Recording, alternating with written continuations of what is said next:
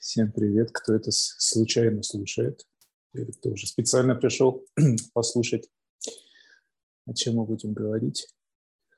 У нас тут беседы на разные темы, с проекцией методики, которая называется «Equilibrium». Разговариваем с инструкторами этой системы и с инструкторами, которые находятся в топовой позиции по отношению ко всем остальным. То есть это те люди, которые на данном этапе времени лучше всех владеют этой методикой. Но сразу, скажем, сегодня у нас с нами только Лёха, наш бразильский викинг, породил продолжение себя. Вот, но поступил не как Кронос, не слушал его, а решил вскормить. Вот, и будет теперь у нас... Наших стало больше. В общем, так. Мы Артема поздравляем. Вот, и если вы даже слушаете это в записи, через год, через два, через три, все равно порадуйтесь. Наш друг стал папой снова. Снова. Для комплекта, как говорится. У нас, как всегда, случайные темы. Темы упираются случайным образом участниками. Сегодня очередь опять Лёхина. И Лёха нам скажет, про что же мы будем говорить. Да.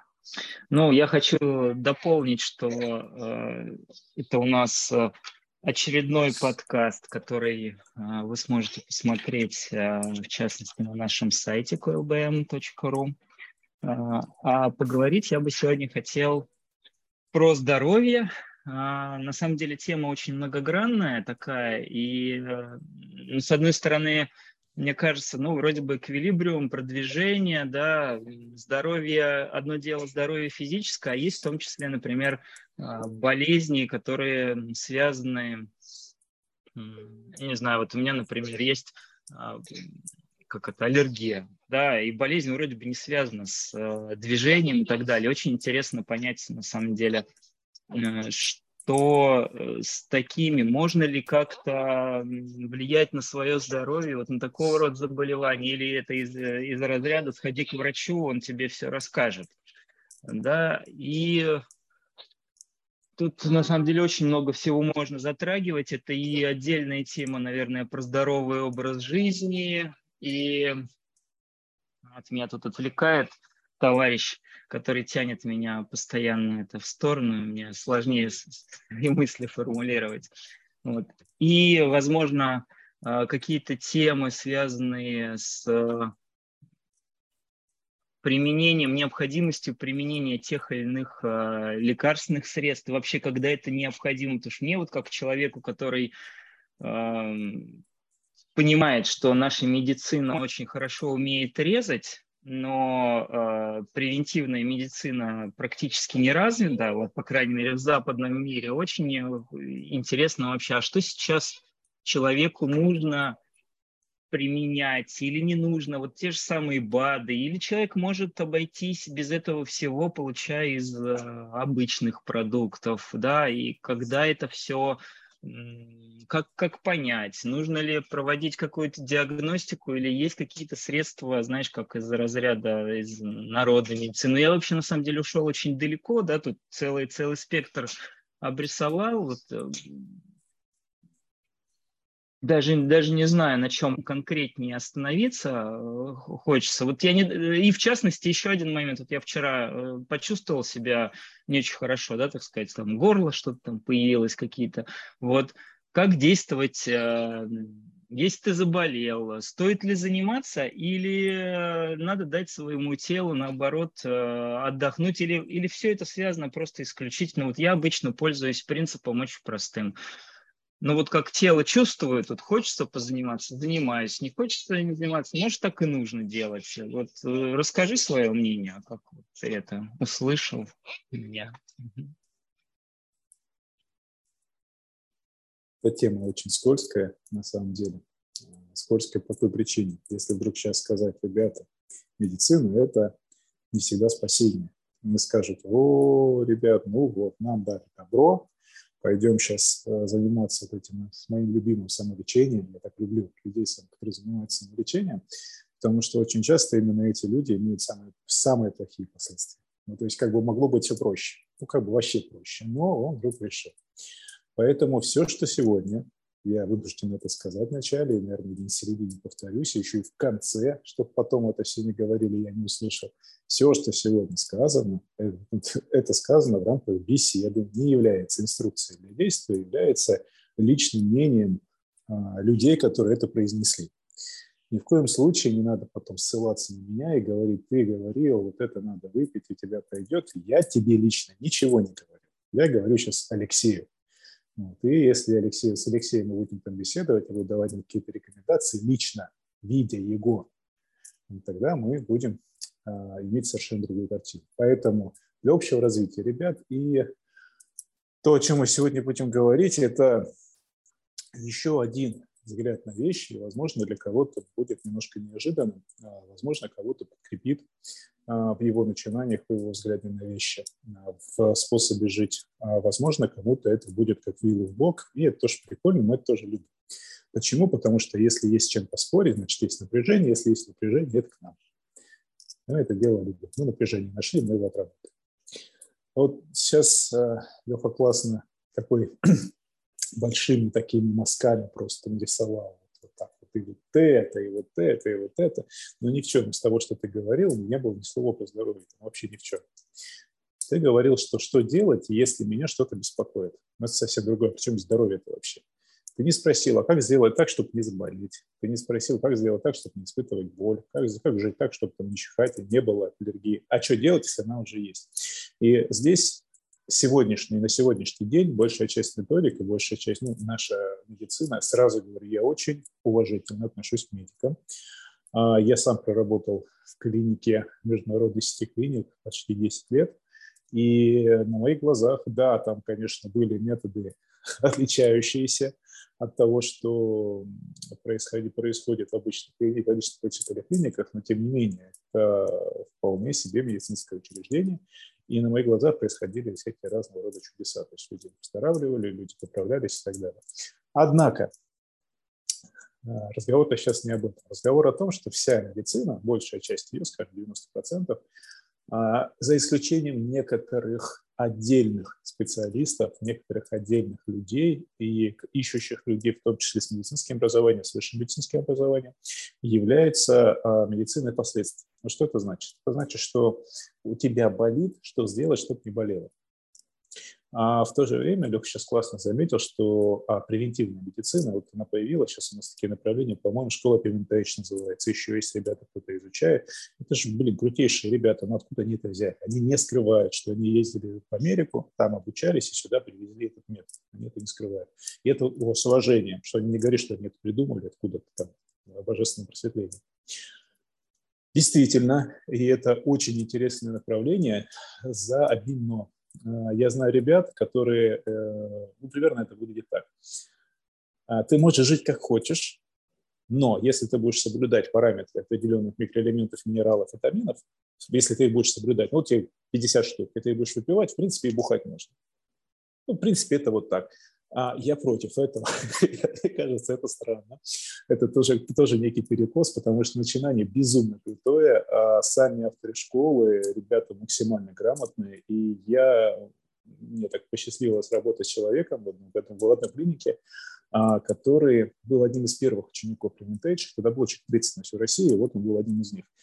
Безумные эрудиции, человек безумные эрудиции. И это один из тех редких специалистов, который и мог на ходу, проходя мимо, там, не знаю, кардиограмму проверить, анализы посмотреть, еще что-то на ходу, и тут же что-то посоветовать. Я помню, что еще раз, все, что я сегодня говорю, не является инструкцией для действия, это истории, это рассказ. То же самое, то, что говорит Леха, не надо это бежать выполнять сразу же.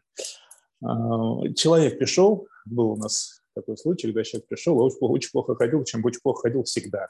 Ну, сколько он себя помнит. Что значит плохо ходил? Ну, значит, нет прямых проблем каких-то, значения суставов. Значит, нет проблем, нет.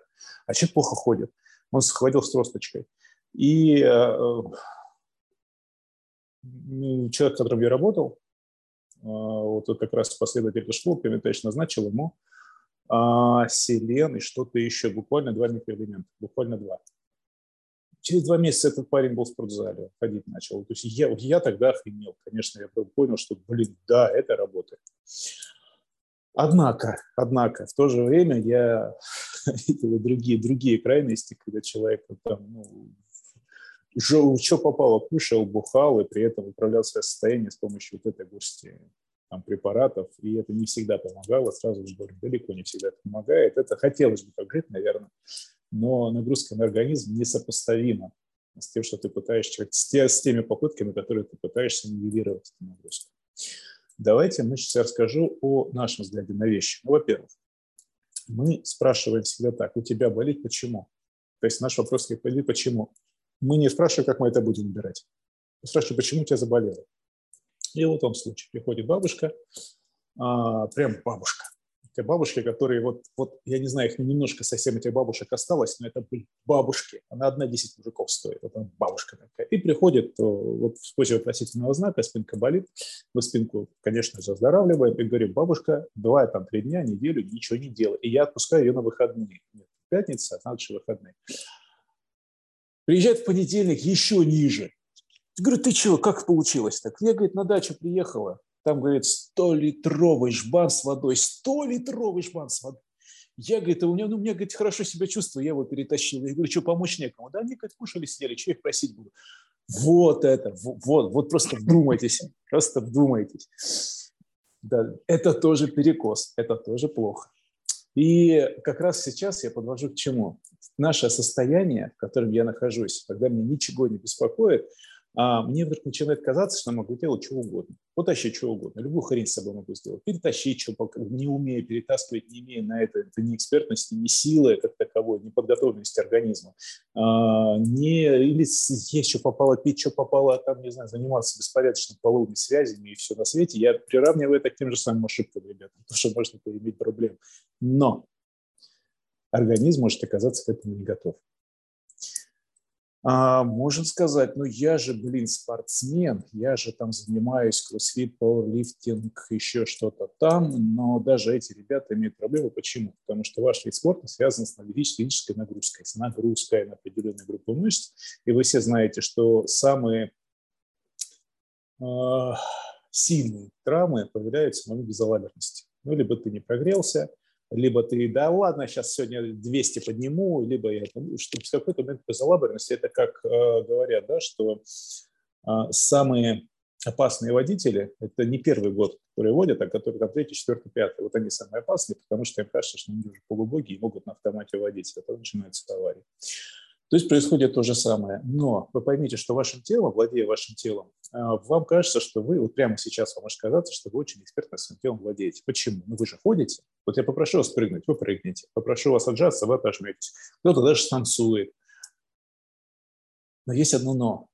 Все эти действия могут выполняться действительно грамотно, без нагрузки, а за счет расслабления, могут выполняться за счет напряжения. То есть неправильное распределение веса по опорам. Говоря по-другому, на всех нас влияет закон гравитации, и мы с этим законом либо боремся, либо дружим. Если я неправильно распределяю вес, то я борюсь с этим законом гравитации. Я постоянно падаю и пытаюсь устоять на ногах. Если правильно распределяю вес, то, особенно борцам, это знакомо, или ребятам, кто на лыжах, может быть, на горных катается, на сноуборде, не знаю, почему сказать. Так к чему я веду? Все, что мы делаем, абсолютно все ваши ежедневные действия, абсолютно все, что угодно, является нагрузкой для организма. Покушали – это не подарок для организма, это нагрузка. Потому что то, что вы покушали, нужно переварить. Что значит переварить? Нужно приложить определенные усилия организму для того, чтобы расщепить на нужные микроэлементы, усвоить их, а остальное выбросить. Это труд. Чем говорят, что перед сном кушать не стоит, потому что сон будет тяжелый. И то, что должно было, тот процесс, который должен был называться восстановлением во сне, будет называться пищеварением во сне. И вы проснетесь очень тяжело разбитым. Процесс дыхания – это труд. Процесс ходьбы – это труд. Вот даже посидеть на стульчике там, с мышкой в руках – это огромный труд. И кто много сидит, прекрасно знает, как спинки шейки страдают.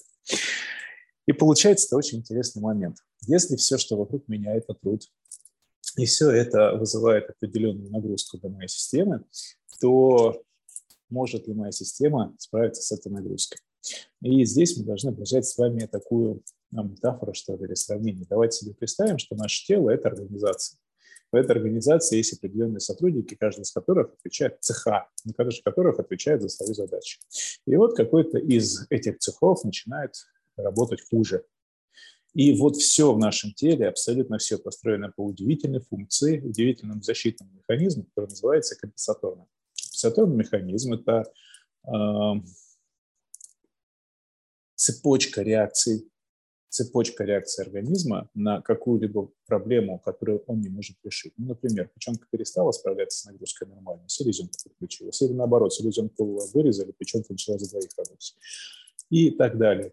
То же самое происходит на уровне мышц. И вот как раз работа компенсаторным механизмом и есть краеугольный камень системы эквилибриум.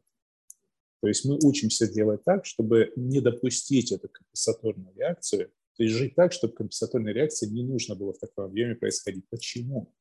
Потому что если что-то перестало работать, а что-то стало работать за двоих, то что мы получили? Мы получили перекос, эквилибриум, баланс. Мы получили отсутствие баланса. Отсутствие баланса говорит о том, что у нас какие-то детали не используются, а значит, они атрофируются потихоньку, а какие-то детали работают на износ. Ну, значит, они этот износ получают вдвойне, втройне и так далее. То есть это кончится проблемой так или иначе. И вот выходит, что я живу 20-30 лет, и меня ничего там вроде как не беспокоит, особенно лет до 25-7, я вообще могу чувствовать себя полубогом, но если я там не овощ. А потом вдруг я начинаю сыпаться. Вдруг начинают вылазить проблемы, болячки и так далее. И вот тут возникает вопрос, про который говорил Лёха. А что же мне с этим делать? А мы говорим, давай по-другому спросим, почему ты сыпаться-то начал? Чего тебе болит? Все ничего. Что случилось-то? Почему ты больше не сверхчеловек? А дело в том, что все это время происходил ряд компенсаторных реакций. И больше компенсировать нечем. Все. Конечно, я сейчас утрирую. Что-то где-то там все равно происходит. Какими-то там мелкими шажками что-то еще может. Если совсем не было компенсации, ну, скорее всего, это бы уже закончился. Но компенсаторный механизм стал использовать, задействовать в напряжении гораздо большую часть системы, чем это необходимо. Следовательно, ты сидишь в напряжении, стоишь в напряжении, ходишь в напряжении, кушаешь в напряжении. А если все это происходит, и на напряжение требуется такая же большая часть ресурсов на то, чтобы это напряжение происходило, почему же это напряжение необходимо? Это напряжение как способ справиться с нагрузкой, с происходящим извне, нашего организма. Он так справился, он так спасся. Я на то, чтобы не стало хуже, трачу огромное количество внутреннего ресурса. Внутреннего ресурса не может быть 120% или 80%, то всегда 100%. И если вам сейчас его не хватает, чувствуете его плохо. Или у вас есть проблема, как Лёха говорит, вот у меня там есть аллергия, еще что-то. То есть что-то работает с ошибкой. Значит, не хватает этого ресурса, его просто не хватает. Ну, например, пришла девочка с ингалятором. То есть она начинает задыхаться, брызгает ингалятором. Началось это не с детства, там, примерно год, полтора-два, я сейчас уже не помню точно. И мы с ней начали разбираться, а почему ты пользуешься ингалятором? Мне тяжело дышать становится. Но я спросил, покажи, как ты дышишь. Ну, как она дышала? Она дышала грудью. Она дышит грудью, и в какой-то момент сразу какая-то эмоция или нагрузка, не хватает воздуха, начинает задыхаться. Мы научились дышать диафрагмой, и она больше не пользовалась баллончиком. По крайней мере, мы встречались не через полгода, баллончиков у нее в руках не было. Она говорит, что она больше не пользуется. Вы представляете себе? Я не говорю, что это поможет всегда. У этого могут быть совершенно другие причины. Но такое тоже бывает. И если бы она, ребенок, этим баллончиком продолжал пользоваться из года в год, то постепенно бы система так дышать-то и не начала бы, а на баллончик наш ребенок подсел. Поэтому перед тем, как вводить, вот про что ты спрашиваешь, пить ли препараты, не пить препараты, нужно разобраться, что происходит. Нужно разобраться. И здесь нужны, мы не можем говорить о каждой проблеме. Мы скажем, медицина только режет. Но, милый мой, если ты ногу-то сломаешь, ты куда поедешь-то? Поедешь как миленький, будет тебе костоправ ножку править. А надо тебе аппендикс вырезать. Куда ты поедешь? Ну, что совсем забирать? Это не надо говорить. Потому что без них никак без медиков. Ну, никак. Если медиков убрать, ну, просто здесь где-то пожарных убрать. Ну, все, фронты будут какие-то проблемы, перестанут решаться. Почему так происходит? Потому что, к сожалению, есть огромное количество медиков, которые вообще не заинтересованы в своей работе. Но давайте в любую другую эту структуру посмотрим, в любое другое направление. Давайте зайдем к менеджерам, каким-то продавцам, давайте зайдем да куда угодно. Там везде вот такие люди. Ну, везде будут люди, которые просто не любят свою работу. Но это же не значит, что все медики или медицина плохая. А есть другие моменты. Я встречался на общих обучениях и там, всяких вот симпозиумов. Встречался с людьми, которые являются заведующими отделениями различных сетей клиник, и они реально изучают, изучают китайскую медицину, ездят, изучают кинезиологию, остеопатию. Вроде показалось. Зачем? Потому что люди говорят, я понимаю, что у нас нет целостной картины, я ее собираю. А так, ну, более экспертно хочу быть. Пожалуйста, люди растут. Я понимаю, что они потом совершенно по-другому люди говорят. Совершенно по-другому с ними разговаривают. И следующий момент. В государственной клинике перед тем, как вас принять, человеку нужно заполнить кучу бумаг, а на то, что все это произошло, там, по-моему, минут 12 дается. И вот, пожалуйста, за 12 минут, и 8 из них ему нужно писать, что он там посмотрит. И в таком стрессе человек работает десятилетиями. Ну, конечно, тяжело будет. Ты скажешь, ну, у меня нет денег в частной клинике ходить. Ну, вот, скажем, как говорил наш кто-то из классики, не болей. Не болей просто. Это не болей мы, наверное, сегодня поговорим. Потому что, еще раз, выходов из этих вариантов очень много. Заниматься самолечением. Ну, давайте еще одну историю для иллюстрации. Приходит женщина, говорит, нога у нее болит, начали работать. Я говорю, что делала? Как восстанавливалась? Она говорит, давно болит. Вот мне соседка сказала, у нее, у мужа была похожая что-то, но с рукой, и она мне сказала, какой препарат пить. Ребята, никогда так не делайте. Никогда, никогда так не делайте. Нельзя себе назначать никакие препараты. Нельзя себе назначать препараты. Нельзя. Препарат должен назначать медик. А соседка, которая очень умная, вот если она не врач, не ваш лечащий, нельзя, чтобы она назначала препарат. Мы можем сейчас говорить про, как ребята, которые занимаются, откуда взялся. Вот из этой точки зрения взялся биохакинг. Люди самостоятельно поняли, что врачи не выполняют свою какую-то функцию, которую они хотят, стали самостоятельно делать анализы крови, смотреть, каких параметров у них не хватает. Я говорю по нормальным биохакерам. Смотреть, каких параметров не хватает, и поднимать их с помощью микроэлементов БАДов. Это совсем отдельная статья. Здесь я рекомендую ищите специалистов по биохакингу хороших, крутых. Ну, с ними уже консультируйтесь, общайтесь. Опять же, тоже палка о двух концах. То есть этот человек должен действительно разбираться в своем предмете, и я не могу рекомендовать вам, чтобы вы какой-то серьезной болячкой шли к человеку, который занимается биохакингом. Диагностика, изучение, потом ведение и так далее. Это еще один путь, и он действительно работает, потому что, ну, например, норма тестостерона может быть там от 80 до 150, к примеру, я беру просто показать две цифры. Вот, например, ниже 80 это не норма, больше 150 это не норма. И где-то вот здесь 80-150. Но теперь давайте себе представим, что у вас есть автомобиль, и в нем налито либо 80 литров, либо 150 литров. Вы представляете себе разницу 80-150. Поэтому вот эта тоже норма, она безумно расплывчата. Поэтому то, что норма там 81, а вам при этом плохо, и вам секса не хочется, или у вас, например, там наоборот зашкаливает, вот, то не норма это все. Тогда здесь лучше, конечно, разбираться. Идти к специалисту, который имеет понимание, имеет микроэлементы. Вот, все эти пути, о которых мы говорим, они говорят, что делать. Что делать? Вот у меня есть появилась проблема, что делать. Сегодня мы с вами, раз уж про здоровье говорим, давайте задумаемся, как к этому не прийти. Как сделать, чтобы проблема не появилась. Вот, Лёха, как ты думаешь, как сделать, чтобы проблема не появилась? Слушай, ты на самом деле классно много интересных моментов рассказал.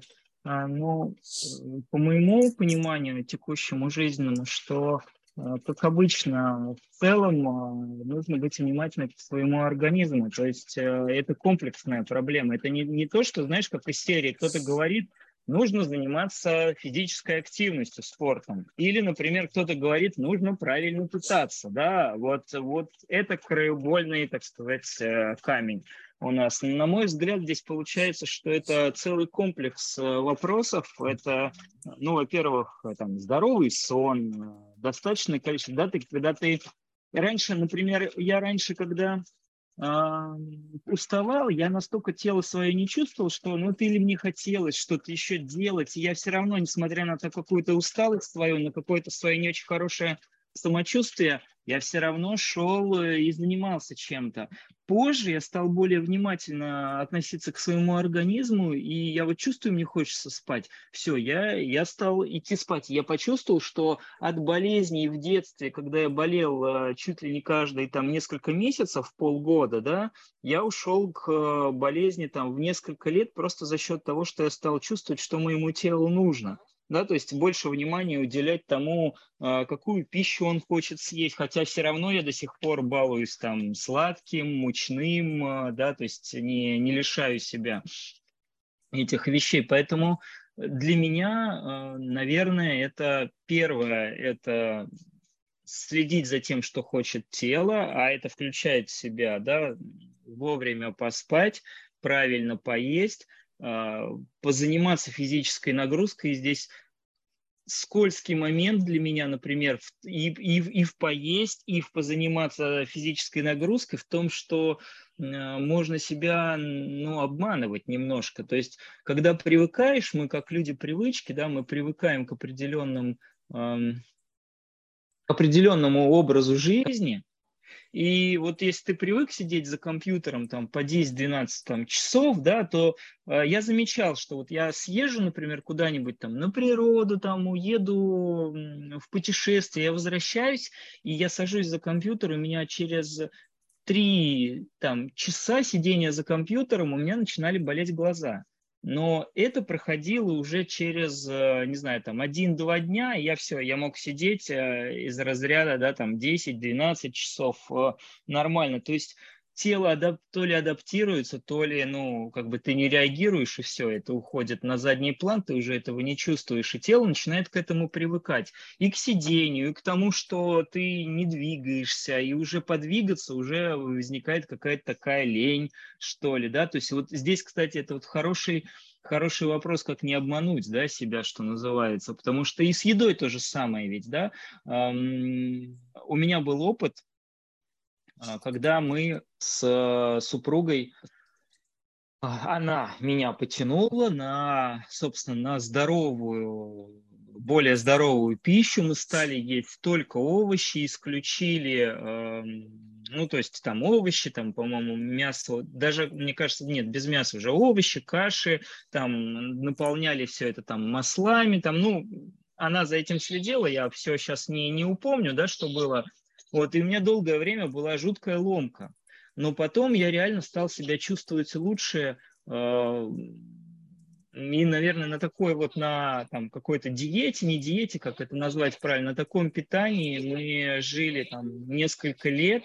Вот, потом начали все равно возвращать обратно там какие-то мясные продукты и так далее. Но для меня это было тоже хороший показатель, что мне все время хотелось, поначалу первое время, мне все время хотелось сладкого, мне все время хотелось там тоже мучного, и вот это вот отвыкание, оно происходило, эта ломка, она происходила в течение нескольких месяцев, когда я себя прям ограничивал, не давал этого. И вот вопрос, где ты чувствуешь, что телу это полезно, да, то есть тело у нас из разных частей состоит, и получается здесь у меня язык, как бы он требовал этого, да, как бы. Но после того, как я это поем, я понимаю, что кроме языка, но в остальном это, в общем-то, ну, ничего особенного. Это вот, как, не знаю, там съесть какие-нибудь там чипсы или еще что-то. Ты ешь языку классно от вот этих вот усилителей вкуса и прочего. Сейчас, извини секунду. Севушка, я не могу сейчас, да. Не могу, да. Не могу. Вот. Такое-то у нас происходит. Вот так вот. Языку хорошо от всех этих там усилителей вкуса, а тело-то остальное чувствует, что как-то не очень. И в то же самое время съешь какую-то зелепушку, вроде бы язык говорит, фу, там, ну, пресная какая-то штука, не особо вкусная. А живот говорит, о, классно, так легко это, да, прошло. И, соответственно, вот, ну, резюмируя, да, это комплекс, с одной стороны, вот я описал, что для меня это комплекс, да, различных мероприятий, а с другой стороны, вот назрел, появился вопрос, как себя не обманывать в этом плане, да, то есть и действительно понимать, что твоему телу нужно сейчас, а не обманываешь ли ты себя, просто говоря себе, что вот так вот, да, все круто, вот, все замечательно.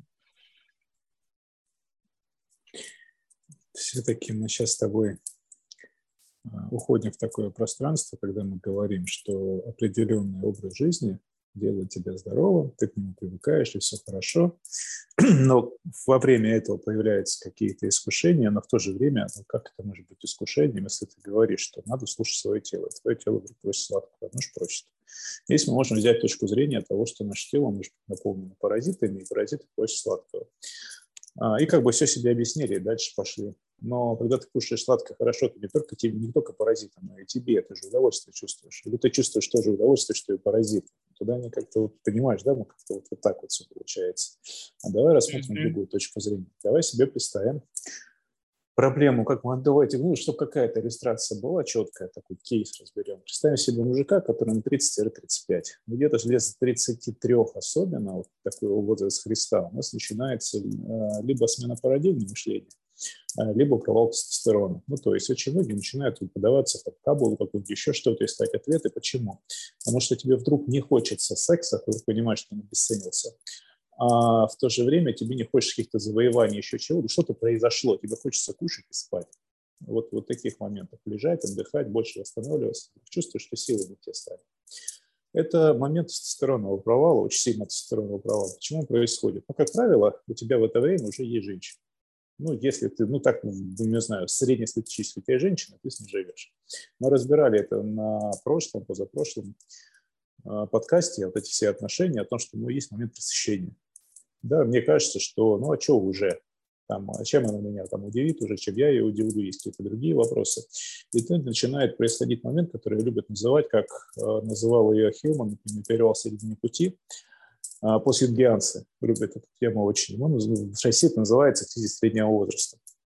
И он действительно сейчас, он где-то в 33-35 происходит, не надо так говорить, про 45 он там еще есть, Но вот он самый яркий, это вот он. Что происходит в этом возрасте? Происходит провал серотонина, чисто запланированный, ну, так должно быть. То есть тестостерон начинает, серотонин, дофамин, тестостерон, все эти гормоны, которые зашкаливали от того, что ты там пошел, дракона убил, еще что-то там, что-то сделал.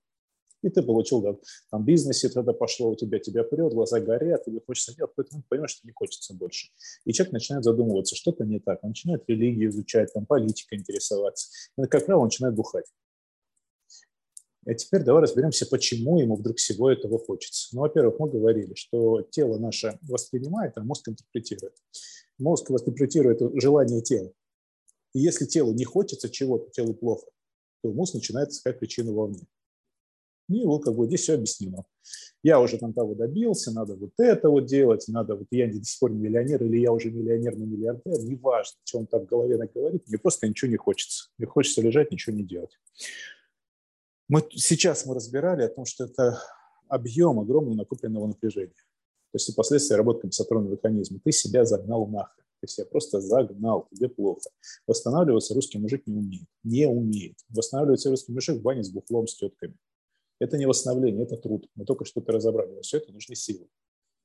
Но, может быть, ты эмоционально перезагрузишься, но нагрузка, которая придет с тем, что ты сейчас употребляешь, даже что же в бане, это нагрузка. Организм должен уметь с этим справиться. Да, он потом что-то может получить, а может и не получит.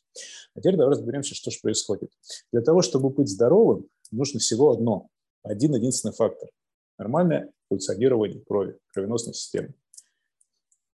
Ну, то есть мы говорим о чем? В болоте, в чистой воде пиявок нет, что появились пиявки, то есть проблемы, должны появиться болото. То есть должна хуже поступать кровь.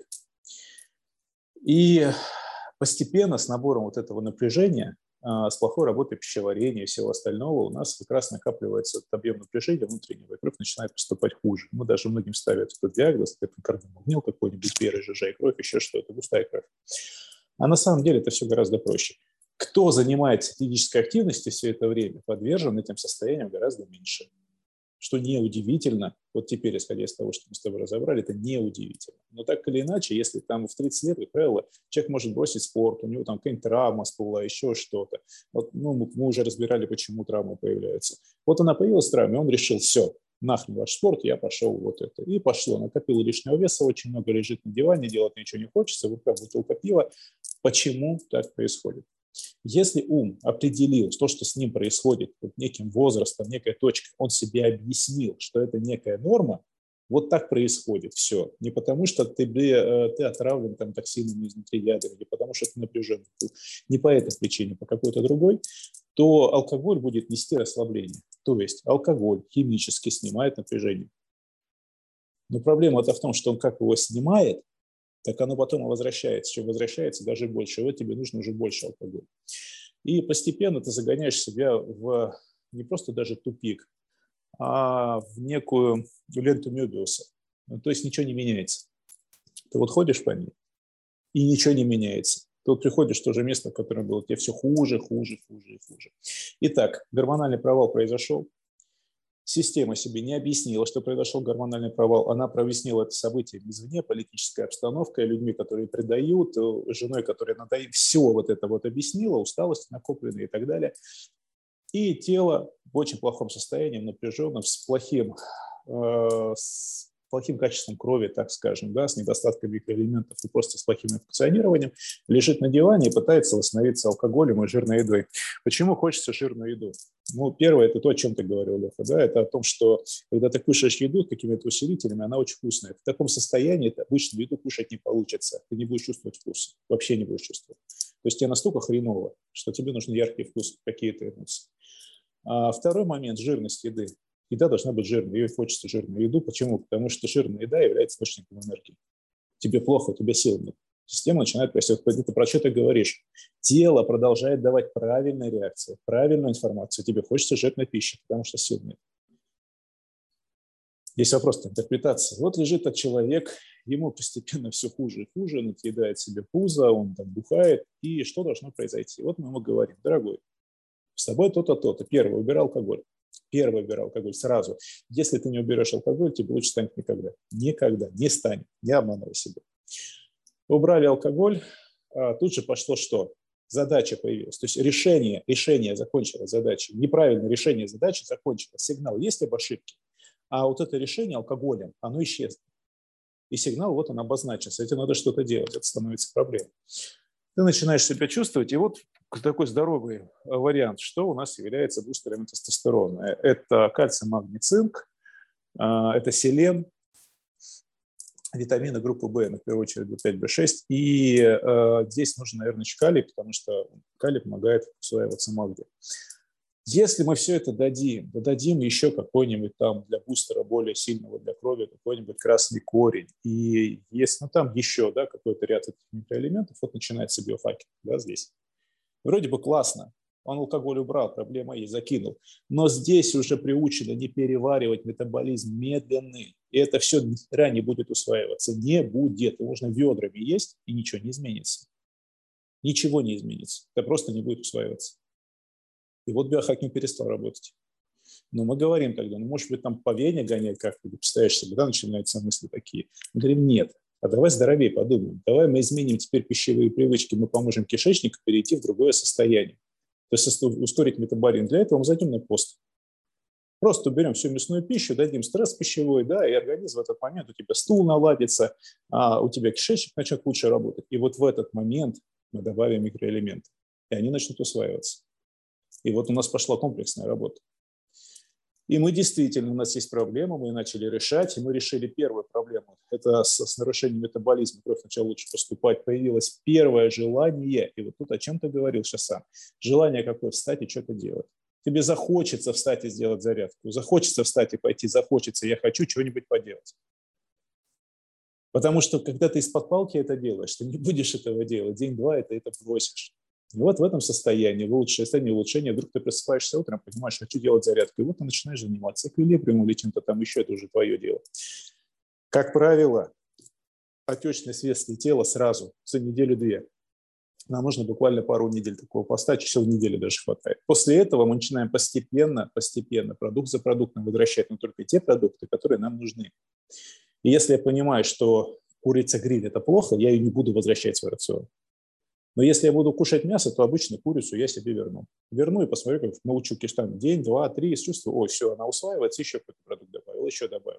У меня уйдет на это всего месяц максимум. И я уже нормализовал кишечник, и я уже помог системе бустер сделать вот этот тестостероновый, что произошло дальше. Так как продукты начали усваиваться лучше, то те микроэлементы, которые были необходимы, вдруг стали получаться из продуктов. И мне вдруг захотелось яблок, и мне вдруг захотелось там, морковку какую-то, и мне вдруг захотелось мясо какого-то куриного или индюшачьего, а не знаю, там, ну, не курицу гриль, повторюсь, да, но что-то такое вот захотелось. То есть вот то, о чем ты говорил, организм начал просить те продукты, которые он может усвоить, и из них что-то взять. И не хотеть сладкого, тебе не будет хотеться сладкого, просто не хочется. Может, ну нахрен не надо. И вместе с этим у тебя начинается рост дофамина, у тебя начинаются другие какие-то серотониновый рост очень хорошо начинается. Ты себя лучше чувствуешь, и вдруг тебе хочется движения. Почему? Метаболизм ускорился, кровь пошла лучше, пальчиком получается все. Тело вдруг снова ожило, а тело нам нужно, чтобы двигаться. И вдруг хочется выйти, походить. И тут мы говорим, начинай ходить. Как только это желание появилось, не иди в спортзал, не иди. Начни ходить. И начни ходить, пока тебе без усталости ты не пройдешь 5 километров. Вот когда ты 5 километров без усталости, без одышки пройдешь, вот после этого, пожалуйста, возвращайся в спортзал. Если ты пошел 5 километров, и на третьем уже задохнулся, какой нафиг спортзал, ты себя сломаешь. То есть твоя система, она, да, начала восстанавливаться, но еще не готова. И мы постепенно себя ввели в нагрузку. Так вот скажи, в каком состоянии будет такой человек? В каком состоянии после вот этого всего, когда он действительно восстановился, в каком состоянии этот человек будет? Но здесь какой вопрос задавали? Почему он был в таком состоянии? Почему?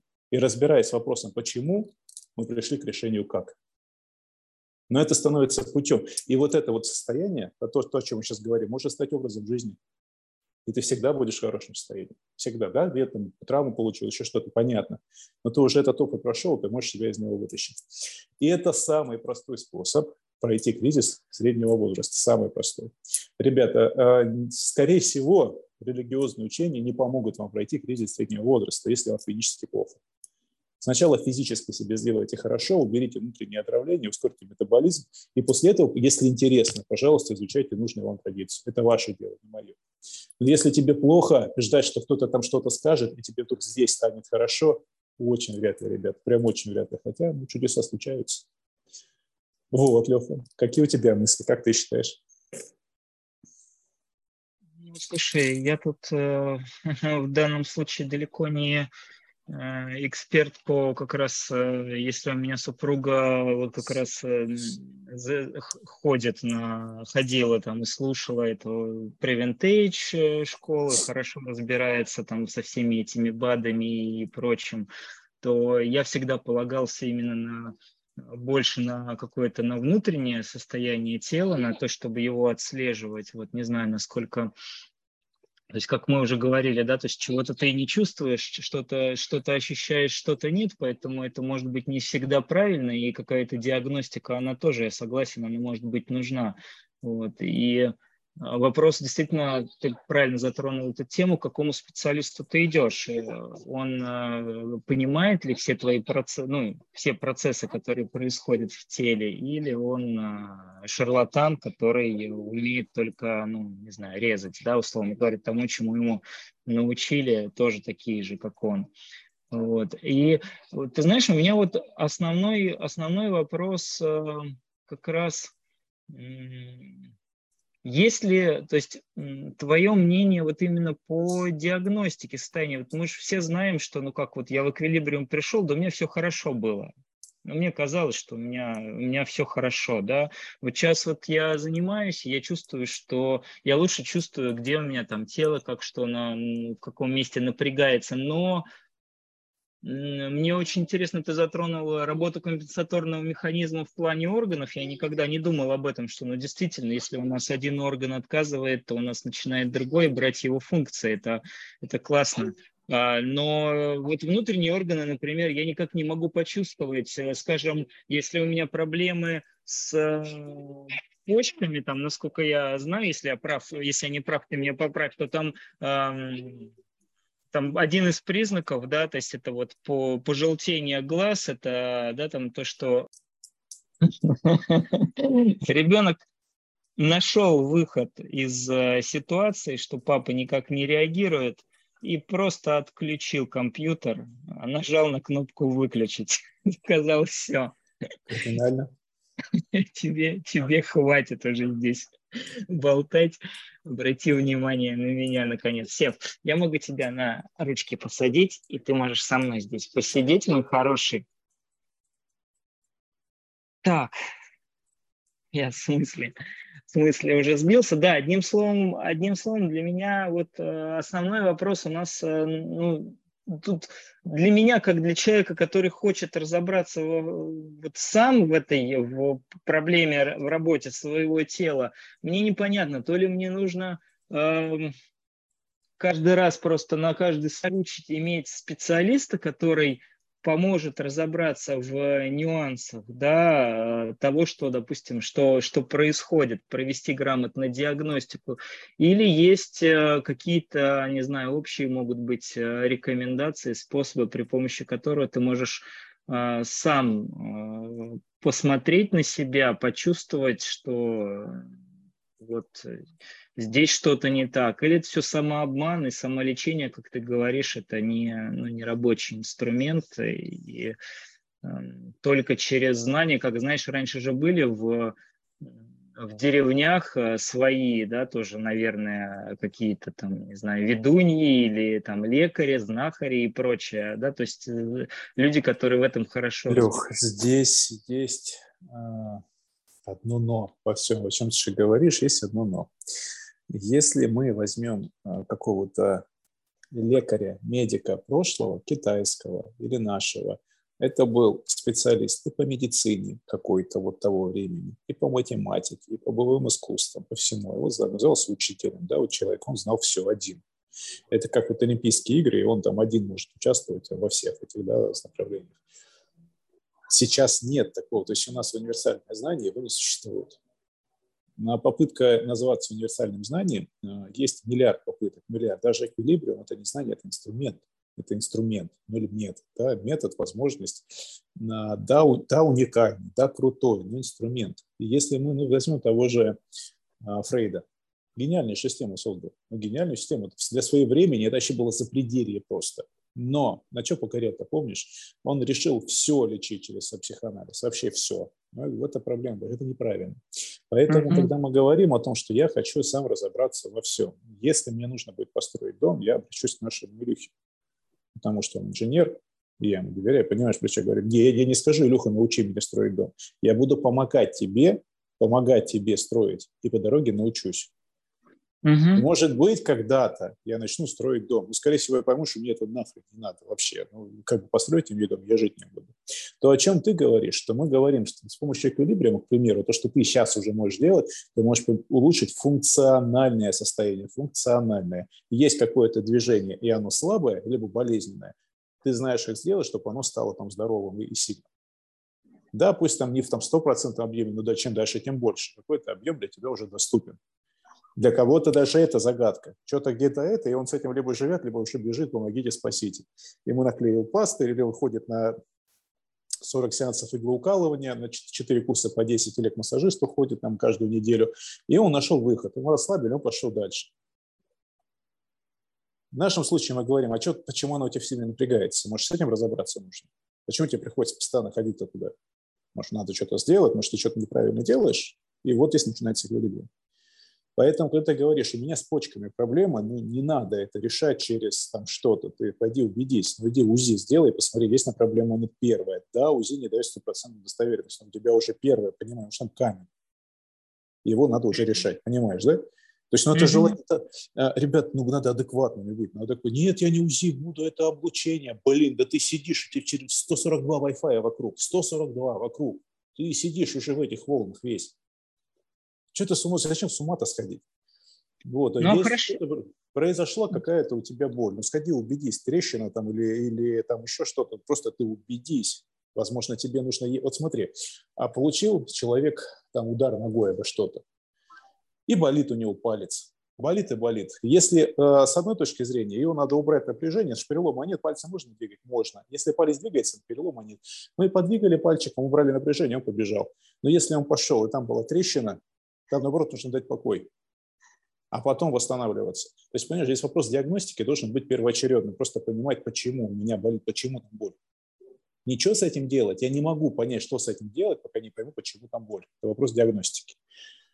Вот, здесь этого бояться не нужно. Чаще всего ты придешь к травматологу, он тебе будет без снимка, можешь сказать. Хороший травматолог, крутой, который уже опыта, там, как, вот, как у дурака пряников, он скажет тебе, там уже вот это. И даже он будет знать, что у тебя, он все равно тебя отправит туда. Почему? Потому что он должен исключить ошибку. Угу. Он должен ее исключить.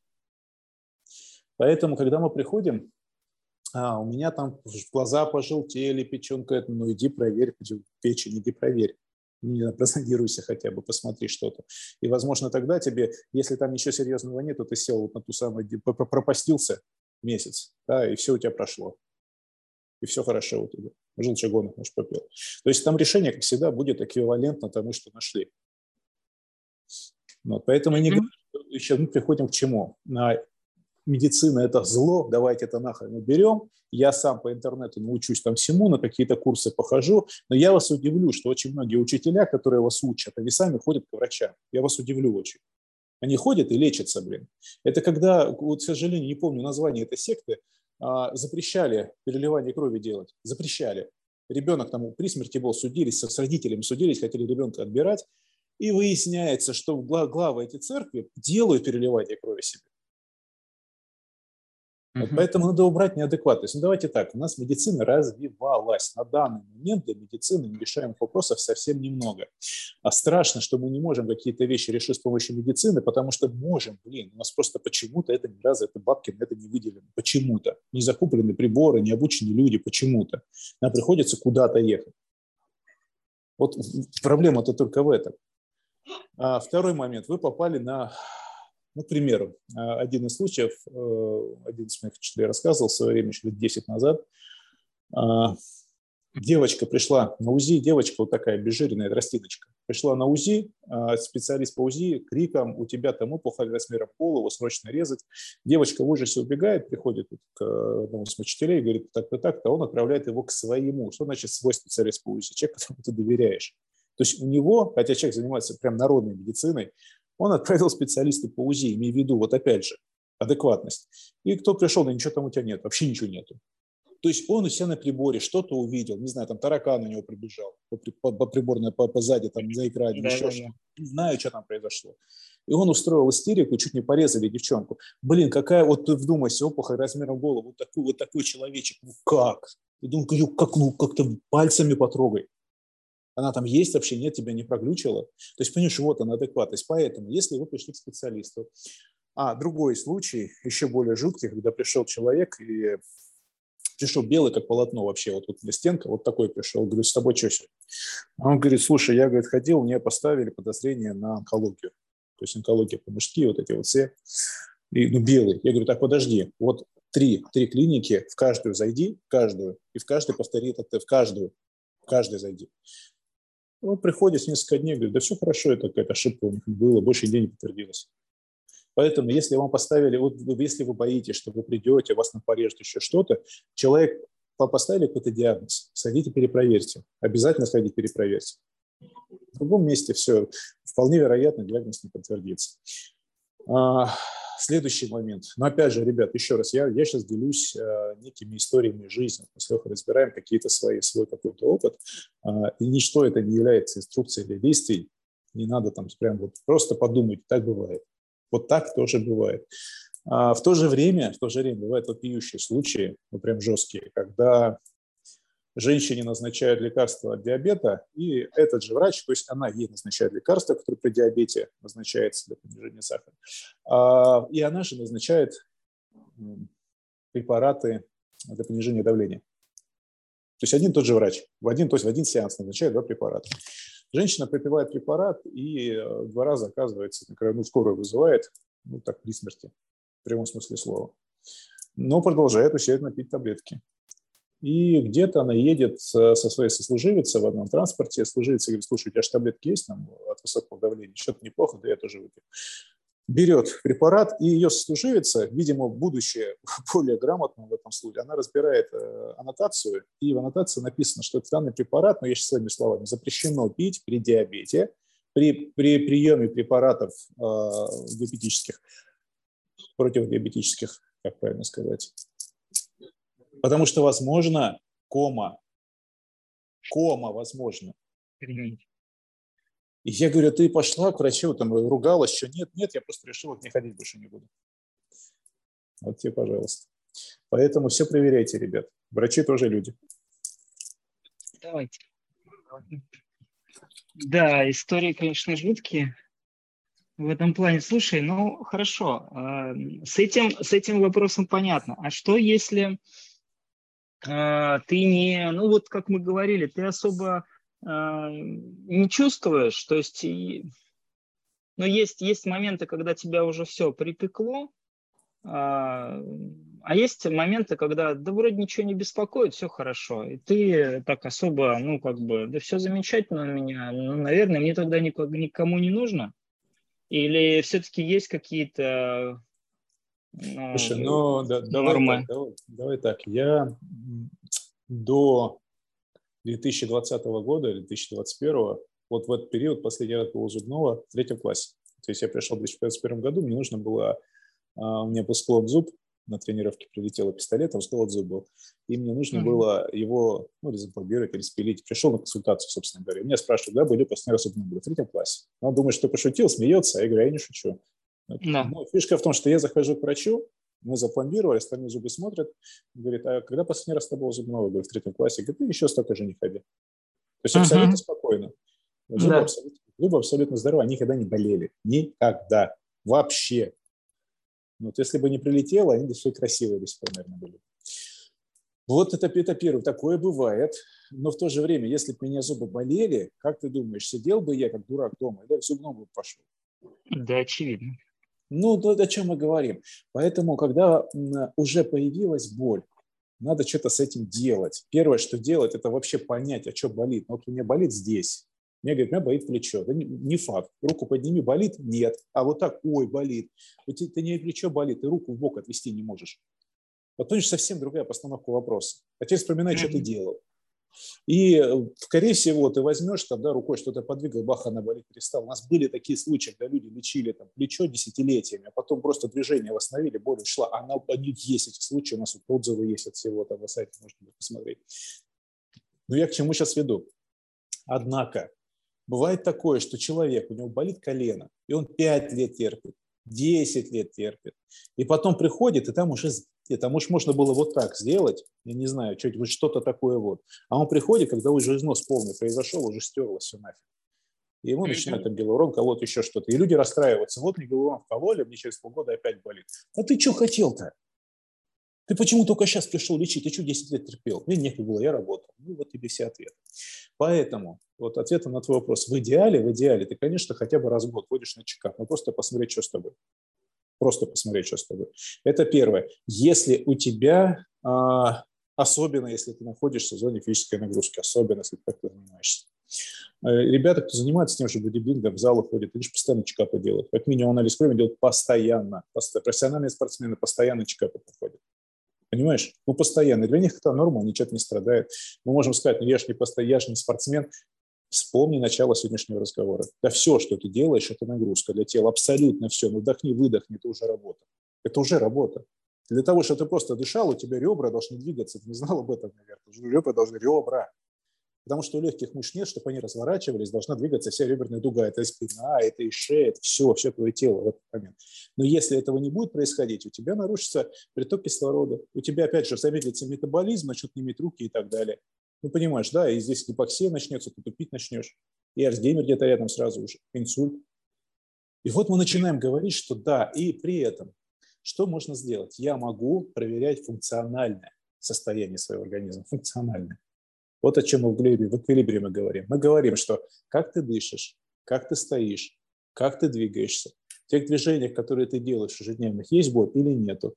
И вот это является диагностикой на уровне функции. А вот ты когда этим будешь заниматься, да, ты будешь страдать гораздо меньше, метаболизм у тебя будет лучше и так далее. Но при первых же симптомах там чего-то сходи продиагностируйся, сходи посмотри, что с тобой. То есть, мне кажется, это вполне норма, и ничего там плакать, страдать от этого не нужно. Потому что, скорее всего, как у нас это же русский человек... Ты пойдешь проверять все эти вещи, ты пойдешь узнавать, что с тобой, когда уже надо будет прям, ну, как говоришь, резать надо будет. Так уже надо будет резать. Просто надо будет. Потому что в тот момент, когда можно было без того, чтобы не резать, ну, был упущен.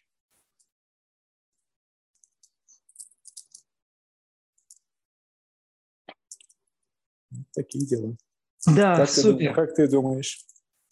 Ну, я услышал, что мне единственное... Ну, то есть, одним словом, я понял из твоих слов, я не знаю, как бы я спорить здесь не могу, потому что у меня нету в данной сфере опыта, и мне сложно проверить, да, из разряда того, что вот у меня вроде все хорошо, чекапы я никакие особо не делал никогда, но это ж не проверишь, да, из разряда вот, то есть, и можно пойти сделать сейчас там, и посмотреть, ну, там, что там с кровью, там, да, что с остальным, но насколько это состояние ухудшает... Ну, давай мы сейчас все-таки подведем это к твоему вопросу, чтобы была некий алгоритм действия и понимание вообще того, о чем мы говорим. Есть ряд вещей, которые ты можешь проверить самостоятельно. Это функциональное состояние. То есть как ты двигаешься. Легко тебе или нет? Больно тебе или нет? Но тебе доктор для этого не нужен. Ты чувствуешь. То есть определить момент боли ты можешь сам, есть он или нет. Как не допустить развития этого? У нас любая проблема, которая появляется извне, не внутренняя, да, эндогенная, экзогенная проблема, она будет идти по такому алгоритму. То есть сначала она поверхности кожи. То есть у тебя чаще всего бывает такое, что что-то там появилось, и достаточно вот так вот потер нервное окончание. Бывает такое, болит сейчас, вообще-то вот беспокоит меня. Раз, не почесал, ну даже почесал бывает такое, потер, его уже снял напряжение. Если этого не произошло. Если не произошло стимуляции нервных окончаний, то проблема начинает уходить глубже, начинает уходить в сосудики. И уже нужно подержать руку, погреть. Ну, бывает, да, зуб болит, вот подержал руку и все. Это не великая рейки-энергия, хотя, если владеете, может быть, и она. Это, ну, вот человек не владеет, подержал руку, у него не болит. Ребенок маленький, что-то болит, держится, сидит, болит. Нафига он это делает? Тепло. Под воздействием тепла сосудик, бам, и все работает начало. Кровь начала лучше проходить, все, проблема ушла. У нас даже есть раздел целой медицине, да, эти все прогревания делают.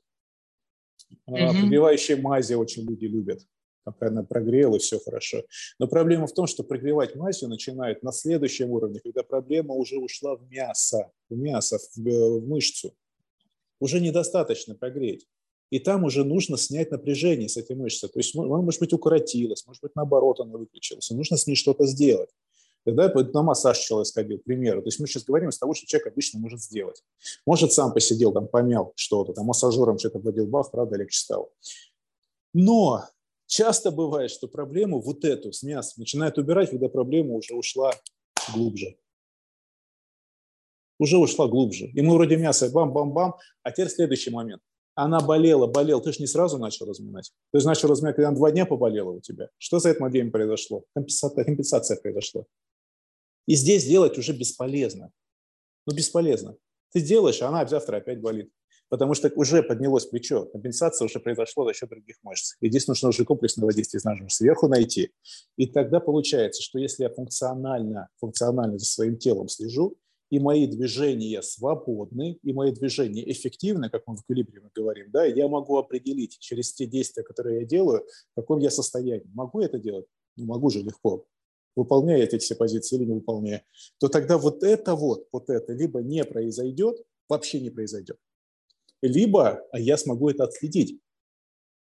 Ну, враг, у меня все, опора на руке стала хуже. И я уже понимаю проблему с лопаткой, и я знаю, что делать. И тогда действительно я могу там рукой подержать, там почесать, не знаю, погреть массажером, еще что-то сделать. И действительно убрать эту проблему, убрать эту боль. Вот на этом уровне. Но если у тебя камень в почках, иди к врачу. Я говорю о уровне, да, уровне адекватности. Иди к специалисту, занимайся с ним. Если ты что-то делаешь, помассировал, поделал, а боль не уходит, ну сходи к специалисту, проверь, что с тобой. Сходи, посмотри, может, тебе подскажут. Действительно, скажешь, у тебя он шею зажал, а тебе пальцы помнут, и тебя отпустят. Скажут, сходи на массаж шейно-воротниковой зоны. То есть этот вопрос адекватности. Поэтому, если моя жизнь наполнена здоровым, эффективным движением, то вопрос компенсаторного механизма появляется сразу. Я предупреждаю эти проблемы. Это не значит, что мне перестанут появляться проблемы. Ну, с чего ради-то? Но мы же все подвержены износу. Но это значит, что первое, я буду восстанавливаться гораздо быстрее, потому что компенсаторные моменты, вот компенсаторные элементы все, они не будут происходить, либо я буду мгновенно отслеживать и убирать. А значит, проблема будет обозначена. Мне достаточно будет какие-то небольшие действия сделать, чтобы от нее избавиться. И вот таким образом вот здесь кончается моя зона ответственности. Потому что все, что дальше. Посмотри, что у тебя с желудком, посмотри, что тебе в любом случае должен быть специалист. Ты можешь этому обучиться. Ты можешь пойти обучиться, посмотреть, что у тебя с желудком, там помял, висцеральный массаж. Но висцеральный массаж тебе не покажет, есть у тебя язва или нет. Не покажет. Есть специалисты, которые работают такого уровня, могут там определить по лицу, по языку, тебе определить проблему с желудком. Но пока ты кишку это не проглотишь, не увидишь, есть там язва или нет. Второй момент. Перестала болеть. Вот ты проглотил и увидел, действительно зарубцевалась язва или нет. То есть мы говорим про некую адекватность. Конечно, наверняка есть такие люди, которые видят насквозь других людей, могут определить их проблемы. Но даже такие люди чаще всего за подтверждением отправляют специалистам.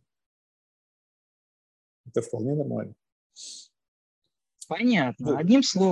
Да. Одним словом, можно подвести итог, что так или иначе основным источником, да, принятия решений является тело и то, как ты себя ощущаешь. Если ты чувствуешь, что тебе нужно, естественно, нужно сходить и проверить, что ты сделать с этим, да, на том или ином уровне. Если это проблема с телом, то эквилибриум, если это проблема на уровне, как ты говоришь, функционального состояния, как я понимаю, это работа мышечного, да, вот это как раз аппарата, да, вот, то эквилибриум – это 100% решение этих проблем, потому что на таком уровне мы можем убирать как проблему, так и компенсацию, да, то есть работая с телом. Плюс дополнительно к этому, как я понимаю, эквилибриум способствует, скажем так, здоровому образу жизни, это движение, это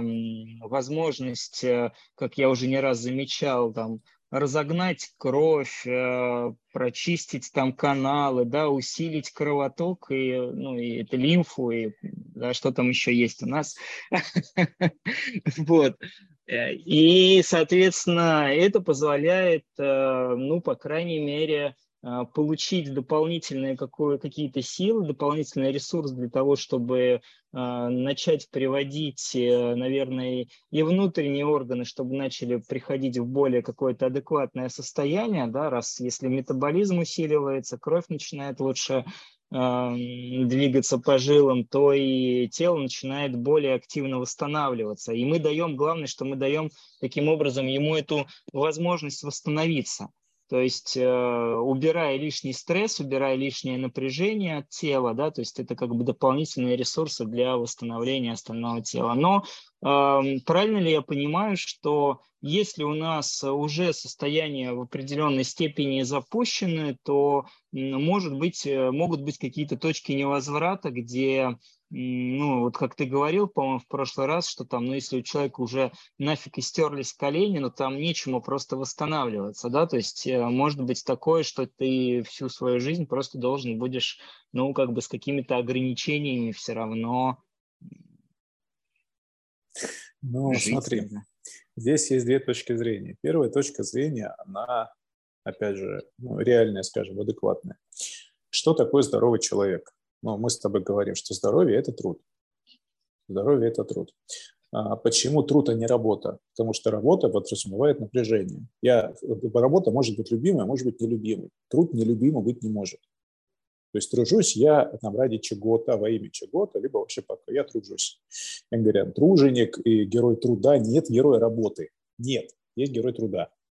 Угу. И здесь интересный момент заключается в чем? И что значит труд? Это значит, что я осознаю, то есть перед тем, как трудиться, я осознаю свой инструмент, я его осознаю, и я умею им пользоваться. Если я умею пользоваться, когда Шелюха рассказывает, я там взял принцип эквилибриума, или там рубанком бам-бам-бам, за 5 секунд все сделал, вообще сам офигел. А раньше, говорит, так взял, примирился и тащу, и чинь день-то накосячу. Напряжение. И чем эффективнее пользуюсь собственным телом, тем меньше в нем напряжения. Тем меньше напряжения, тем лучше та нагрузка, про которую мы говорим, дыхание, пищеварение, действие, становится меньше. Наше тело лучше с ней справляется, лучше. Значит, и снос меньше, значит, компенсаторной реакции меньше. И чем я эффективнее, тем я меньше. Ну и, соответственно, я дольше остаюсь в этом состоянии, в котором нет ошибок, нет проблем, хороший метаболизм и так далее. То есть, еще раз, эффективное использование собственного тела и является мерилом здоровья. Могу я справиться с нагрузкой, которая мне, или нет? Причем вы знаете, что в эквилибре мы увеличиваем эту нагрузку. Да? Почему говорят, что спорт полезен? Потому что спортсмен, не потому что спортсмен там выносливый или еще что-то, хотя это тоже хорошо. Но там нагрузка другая, там износ мышц другой. То есть вроде как мышцы его готовы лучше к какой-то нагрузке. Но сообщение в этом дело. Дело в том, что спортсмен прекрасно видит компенсаторную реакцию. Вот он мог пробежать 100 метров, а вот он не может пробежать 100 метров. Вот он мог поднять штангу, а вот он не может поднять штангу. Вчера мог. Он сразу определяет. Человек без этого может определить это через год. У него спина давно не работает, но только через год он полез на шкаф за баночкой, и его защемило нафиг. А проблемы год было. Ну как-то она вот где поныла, там это, он помазался, еще что-то. Ему пофигу на это было. То есть поэтому мы говорим, что спорт важен в том, что он обучает нас слышать собственное тело. Спортсмены в этом крутые. Следующий момент. Йоги, мастера цигун и так далее. Все, кто тело слушает, танцоры. Прекрасно, вообще супер. Они прям прекрасно знают, это все развивают и так далее. Однако мало видеть это. Надо еще знать, что с этим делать. Вот я увидел, это хорошо, а что с этим делать-то? Поэтому мы говорим, как практика наша состоит, состоит из тех движений, которые мы выполняем ежедневно. Эти движения меняются, значит, они из нагрузки, из работы превращаются в кайф, удовольствие, потому что в них нет напряжения. Там не нужна компенсаторная реакция. И более того, так как я в них правильно распределяю вес, получаю удовольствие, гормонально идет всплеск. Мы знаем, да, что хорошо сделано действие, правильно сделано действие, оно меряется тем, что твое внутреннее состояние изменилось. Тебе легче стало, лучше, веселее. Ну, сразу, реально лучше. Почему? Ну, метаболизм ускорился, гормональный ответ пошел. Сразу, тебе круто. И в этом состоянии я начинаю проживать ежедневно. И вот то, что мне было, вот посидел, постоял, что-то там поделал, покопал. Вот, кстати, у нас Илья прислал, дом построили, дом построили, используя эти принципы, и кайфанули вдвоем с сыном. Сука, сыну там лет 12, наверное. Вот он, пожалуйста. И кайфанули оба. А можно, как мы до этого говорили, построить дом и сдохнуть по дороге, перематериться, подраться, еще что-то. Сколько там было? Там я бревно тащил, дом строил, до сих пор спину восстановить не могу, там 15 лет уже. Пожалуйста. То есть миллиард историй таких. К чему я веду? То есть здоровый человек – это человек, который видит негативные изменения, чувствует негативные изменения в собственном теле, он их чувствует сразу, потому что он активен, и он находится в состоянии восприятия реальности. А второй, он знает, что с этим делать. То есть через какие действия это убрать. Это и есть здоровый человек. То есть как вернуться к тому состоянию, в котором он был. Если он не может этого сделать, он обращается к специалисту, потому что он адекватен. Потому что он, если он не обратится, он видит проблему, не знает, что с этим делать, и он не обратится. Проблема продолжит чем-то компенсироваться. И кончится чем-то плохим. То есть я говорю об этом. Если твоей экспертности не хватает на то, как убрать ту проблему, которую ты обнаружил, то надо идти к тому, у кого эта экспертность есть. И не просто, чтобы он сделал, а поговорить с ним, увидеть, как он ее решил, эту проблему, соответственно, свою экспертность вырастет. И тогда твое осознание тела, твое осознание собственного здоровья превратится в школу, в самую настоящую школу, вот, в рост бесконечный, да, вот, в интерес, такую игру, если хочешь. Вот это, на мой взгляд, это и здоровье, ну, скажем так, через призму эквилибриум. Угу. Да, классно. Слушай, ну и вот, так сказать, не знаю, подводя итог, может быть, есть ли у тебя какой-то свой, не знаю, алгоритм, которым ты пользуешься, алгоритм здорового образа жизни, да? То есть что такое здоровый образ жизни для тебя? К сожалению, я здесь не могу быть примером, не потому что я там гоблин и дырок, который люблю бухать, я не употребляю алкоголь. Я нахожусь в перманентном состоянии эксперимента. Для того, чтобы эквилибриум работал, каждое движение, которое там было сделано неправильно, как только можно, специально, чтобы посмотреть, какой будет компенсаторный ответ. Поэтому я пошагово, последовательно, первое, научите себя слышать. Что значит научиться себя слышать? Это не значит, там, вот у меня поднимается большой палец, вот у меня показывает указатель. Это не себя слышать, это давать имена действия. То есть, если произошло действие, вы даете ему имя. Вы закипите. Я вам гарантирую, вы закипите. Мозг устанет, оперативной памяти не хватит. Осознавать собственное тело – это значит, что будет в моменте здесь сейчас. Ну, первое. Один осознанный вдох. Просто вдохни и послушай, что с твоим телом происходит. У тебя кончатся мысли. В эту же секунду они исчезнут. Но ты почувствуешь, как легкие развернулись, что ребра двигаются или не двигаются. Ты почувствуешь, как кровь пальчика побежала и губам побежала. Один вдох. Пожалуйста. Но в то же время, если ты будешь контролировать каждый вдох, ну, ты опять же закипишь. То есть это невозможно. Поэтому, когда я делаю какое-либо действие, для меня есть мерило. Если оно получилось мне легко, непредубежденно, ну и как бы пофигу вообще. Но если я прямо сейчас испытываю какое-то напряжение или боль, я что-то сделал, и появился сигнал. Сигнал об ошибке. Но мы знаем, что боль – это максимальная степень напряжения. Ну, значит, все напряжение является ошибкой. Что-то не то. Я останавливаюсь от момента. Останавливаюсь. И еще раз делаю это действие. Еще раз его делаю. И если момент ошибки повторяется, пожалуйста, я сделал диагностику. И дальше я уже смотрю, а что там произошло, а почему произошло, что я в этот момент делал. Потому что если я даже приду к специалисту, он мне спросит, а что делал-то? А я не знаю, просто заболела. А если ты скажешь ему, что ты делал, то через это действие, например, я сейчас про свою работу говорю, специалист эквилибриум, может, тебе скажет, ты наклонялся, ну, пожалуйста, носочки включи, наклонись еще раз, все, ничего не болит. Вот поэтому нужно осознать, что у тебя кроме тела нет ни чего. Как только тело исчезнет, вместе с ним исчезнешь ты. Если исчезнет твоя машина, ты не исчезнешь. Если исчезнет твоя квартира, ты не исчезнешь. Если ты будешь голый в пустыне, ты все равно будешь живой. Даже если у тебя там из задницы будет торчать трехметровая кобра, ты живой в этот момент, что-то еще можно сделать. Но как только тело исчезло, все, второй момент. Тело – это твой способ восприятия реальности. Соответственно, если от реальности пришел ответ об ошибке, как он пришел? Тебе было легко, непринужденно, когда все хорошо, ты не чувствуешь тело, ты его не чувствуешь, его нет. Ты весь находишься здесь, потому что нет сигналов.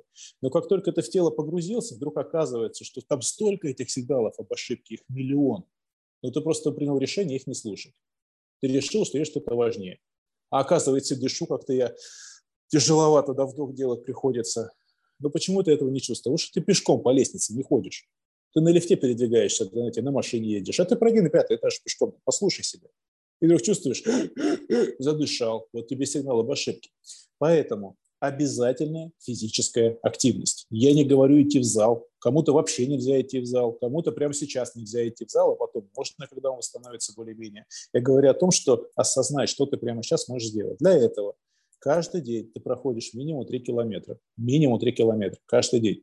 И смотришь, что с твоим телом происходит. Я рекомендую, чтобы ходить, взять нормальные кроссовки. Возьмите кроссовки для бега и ходите в них, чтобы ножки не уставали. Следующий момент. Про питание, про это все абсурд, это все полнейшее сюр, и не надо этой херней вообще маяться. Кому-то нельзя быть вегетарианцем. Нельзя. Ты умрешь, если станешь вегетарианцем, кто-то может вполне, а кто-то может быть фрукторианцем 5, 10, 15 лет, и все у него прекрасно. Это зависит от того, может твой организм на этом вывозить или нет. Зависит первое от той нагрузки, которую ты даешь организму, насколько твой организм чист и готов воспринимать те микроэлементы, которые ты ему даешь. Из своего опыта могу сказать, я захотел вегетарианца несколько раз, даже несколько лет заходил, но опыт был абсолютно негативный. То есть поначалу он был очень хороший, тебе становится легче, а потом оказалось, что если твой организм привык из мяса получать микроэлементы, а ты вдруг перестал ему их давать, твой организм будет сыпаться. То есть надо грамотно к этому подходить. Я видел людей, которые переходили в вегетарианство на много-много лет, и прекрасно себя чувствуют. Такие люди есть, но это тоже абсолютно отдельная задача, думаю, что отдельная беседа может быть. По количеству, в общем, по питанию и здоровью. Корреляция стопроцентная, но здесь надо понимать, мы сегодня про это говорили. Вполне возможно, прямо сейчас тебе хочется сладкого не потому, что ты не слышишь свое тело, а потому, что у тебя провал дофаминовый, страшный дофаминовый провал, тебе просто плохо, у тебя гормоналка проблема. Ты сладкое слушаешь, у тебя поджелудка сократилась, поджелудка связана первая, которая реагирует во время выработки гормона дофамина. То есть поджелудка сократилась, дофамин прыгнул. На секунду, но тебе стало лучше. Почему диабетики сладкое-то жрут? Вот подумайте. Постоянно хочется сладкого. Почему? Так, может, об этом надо подумать, о том, что у тебя в жизни все плохо. То есть надо дофамин поднимать. Не все, ребят. У кого-то прям есть проблемы, там, эндогенные, из-под желудка, еще с чем-то. Все это есть. Но я говорю сейчас, часто мы проблемой называем то, где проблем нет. То есть просто потому, что есть некая норма. К этой норме надо придерживаться. Я вам говорю, ребят, создавайте новую норму. Ну и для примера, вам совсем отвлеченный пример. Давайте себе представим человека, у которого норма 30 тысяч рублей в месяц зарабатывать. Ну, это хорошая норма для него, вполне нормально. И, в принципе, на это, оказывается, можно жить на эти денежки. Но вдруг он оказывается в обществе, где у людей зарплата в 3 миллиона. Норма. И он вдруг начинает понимать, что, что-то не то. А для них это норма. Они не знают, как на 30 тысяч рублей в месяц жить. Вот, и он начинает либо становиться такими, как они, он старается, это становится трудом, нагрузкой, он становится как они, и вдруг для него появляется новая норма. Ну, либо уходит оттуда и живет дальше, продолжая убеждать себя, что ему все хорошо. Поэтому то, что Леха говорил, я чувствовал себя прекрасно, мне казалось, что все нормально, а потом начал свое тело слушать. И как посыпались эти сигналы об ошибках. И, говорит, охренел от их объема. Но каждый обработанный сигнал дал новое состояние, еще лучшее, чем я чувствовал себя раньше. Ключевой момент в этом. Еще один сигнал обработал, и он теперь не появляется, его нет. И вместе с этим что-то освободилось. Освободилось то самое напряжение, на которое тратило безумное количество ресурсов. А ты к этому, пускай ты тратишь, просто привык. Ну, просто привык. Вот это и есть состояние здорового человека. К этому надо стремиться. Класс. Я думаю, что на этой ноте мы вполне себе можем закрывать эту тему, да, потому что... Да, давай, резюмируй и закрываемся. Так, ну что сказать, я услышал, что несмотря на то, что я не люблю врачей, порой они оказываются нужны, что нужно слушать свое тело для того, чтобы понять, куда тебе двигаться, и, возможно, даже если ты понимаешь, что ты не везде еще далеко слушаешь свое тело, имеет смысл делать какие-то проверки, которые позволят тебе понять, что в целом ты себя чувствуешь действительно хорошо не только внешне, но и что ты действительно все чувствуешь, что у тебя нет никаких проблем скрытых, с которыми ты просто свыкся, к которым ты привык и считаешь это уже просто нормой, как я к тебе приходил порой с вопросом, с удивлением, что вот здесь вот оно так действительно не должно, ничего, что оно напрягается, это нормально, ненормально. Там, я помню, у меня такие вопросы были, когда вот по поводу низа, там спины, а вроде бы вот я выгибаюсь, так и должно быть, но я всю жизнь вот таким образом жил, всю жизнь это чувствовал, мне казалось, что вот эти ощущения тут и должны были бы быть, а оказывается, что может быть по-другому действительно, и вдруг ты обнаруживаешь это. И я услышал, что, в общем-то, то, что и так, наверное, понимал, что здоровый образ жизни все-таки это в первую очередь это работа со своим телом, это физическая активность, это не сидячий совершенно точно образ жизни. Вот.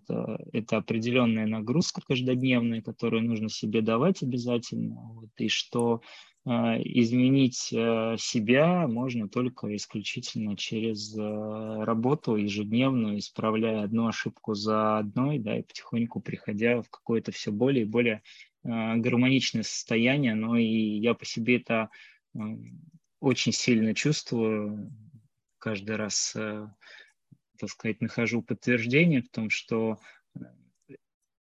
работа с телом в результате влияет на эмоциональное состояние, влияет на то, как решаются различные дела, на то, насколько они вообще просто решаются, и мимо проходят те вещи, которые раньше ты бы потратил все свои силы, и к вечеру бы уже, там, не знаю, падал, условно говоря, утрируя в изнеможении, да, то сейчас это решается вот так, походя, мимо, что называется, прошел, подумал как-то чуть по-другому, сделал чуть другие действия, просто за счет того, что освобождается большее количество силы. И я уверен, это точно так же позволяет и внутренним нашим органам тому, что я не так, может быть, не знаю, хорошо чувствую, что меня никогда не беспокоило, решать свои проблемы точно так же более эффективно, без напряжения, и убирать внутренние вот эти вот перекомпенсации.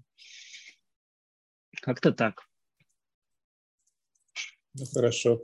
Были ли ответы для тебя сегодня? Смогли ли мы разобрать заданную тобой тему?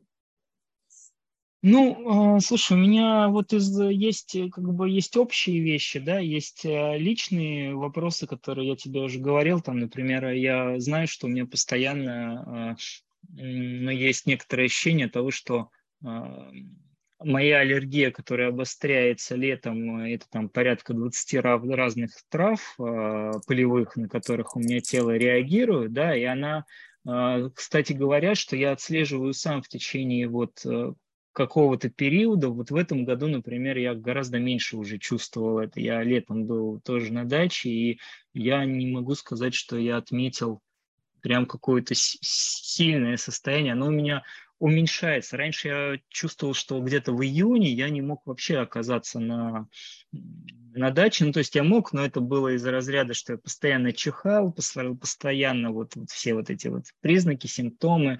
Вот. Потом это стало проявляться очень интересно. Я летом ходил, мне нужно было там косить траву там маме и так далее. И вот я выходил с этим мотоблоком и с намерением, что ну, мне это нужно сделать, независимо ни от чего. Я это делал, и было все окей. Но как только я заканчивал, на пути к дому у меня возникал всегда, начинался вот этот приступ... почихать, расчихаться, вот, все начинало чесаться здесь, вот это вот.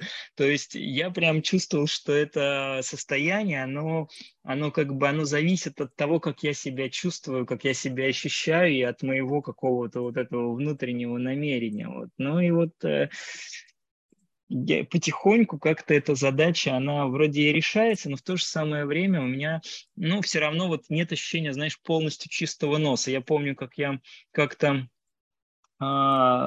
ушел в голодовку из-за болезни, просто ничего есть не хотелось, и я где-то неделю голодал вот в таком, и мне еще при этом у меня совпало с тем, что мне нужно было преподавать, у меня было как раз первые курсы по фотографии в этот момент, вот, и вот я... прям отчетливо начал чувствовать весь смрад Москвы. У меня нос такое ощущение, что полностью открылся, что там, не знаю, открылись новые каналы просто какие-то. Вот. И вот я до сих пор это состояние вспоминаю и чувствую, что вот, ну не до конца здесь все. Вроде я дышу, но в то же самое время как-то что-то там где-то есть. И это вот круглогодичная такая вот история, которая... Ну, здесь мы как раз там это рассуждали. Моменты неосознаваемые. Например, вот мы говорили, что если человек там всеяден и находится в состоянии совсем уже плачевном, то пост принесет ему пользу, если на этом фоне он выбирает решение какое-то другое, там тот же самый алкоголь начинает поститься. Но если вот такой человек в такое состояние попал, он уже вегетарианец, к примеру, то мы говорим, то ты на веганство заходишь. А если он уже, например, веган, то мы говорим, ты заходишь на голод. Почему? То есть должна быть в любом случае некая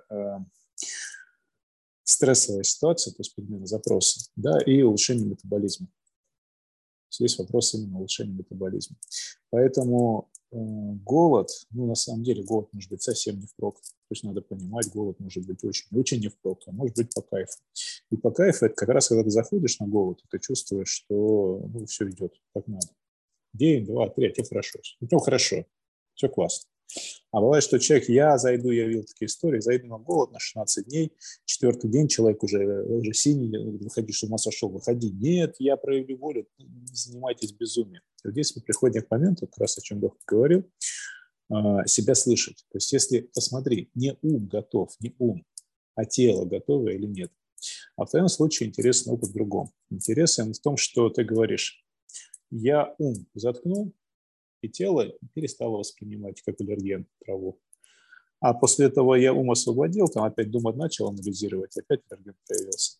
Но у нас нет задачи разбирать сегодня такую ситуацию, как есть. Нет такой задачи, мы уму пройти не можем. Мы сегодня разбирали, да, как раз этот вопрос, дыхание разбирали и так далее. Но то, что ты говоришь сейчас, ну, давай вынесем в отдельную беседу, назовем ее что-нибудь там по соматику, что-нибудь такое, и разберем, как мы понимаем соматику, потому что понимаем совсем иначе. Вот, там тоже будет смешных историй много. Потому что сейчас люди соматику очень любят и бедненькую насилуют, как могут ее. Кто только не пихает, что только этим не называют. Ну, расскажем свой подход, что интересно. Вот, ребят. Классно. Так что на вопрос на твой, что такое здоровье, как в этом состоянии остаться, да, сохранить его по возможности, и если вдруг ты его расплескал, то что делать с этим, да, как поступить. На вопрос, там, врачи режут, не режут и так далее. То есть вот эти вещи, мы прошлись по ним по всем сегодня. Всем сегодня прошлись, более-менее системы пытались это все разложить. Вот. А такие кейсы, которые, видишь, как интересно, был у тебя вопрос, но в то же время решение у тебя было другое этого вопроса, я его сработал. И так тоже бывает. Вот. И, кстати, когда я говорил, у нас был момент, да, две точки зрения. Вот одну точку зрения я высказал о том, что надо быть здесь сейчас, о том, что надо быть адекватным. А есть вторая точка зрения, которая к своему здоровью, мы такой, на ней поставим такое троеточие, что ли, в конце листоточки к сегодняшнему разговору.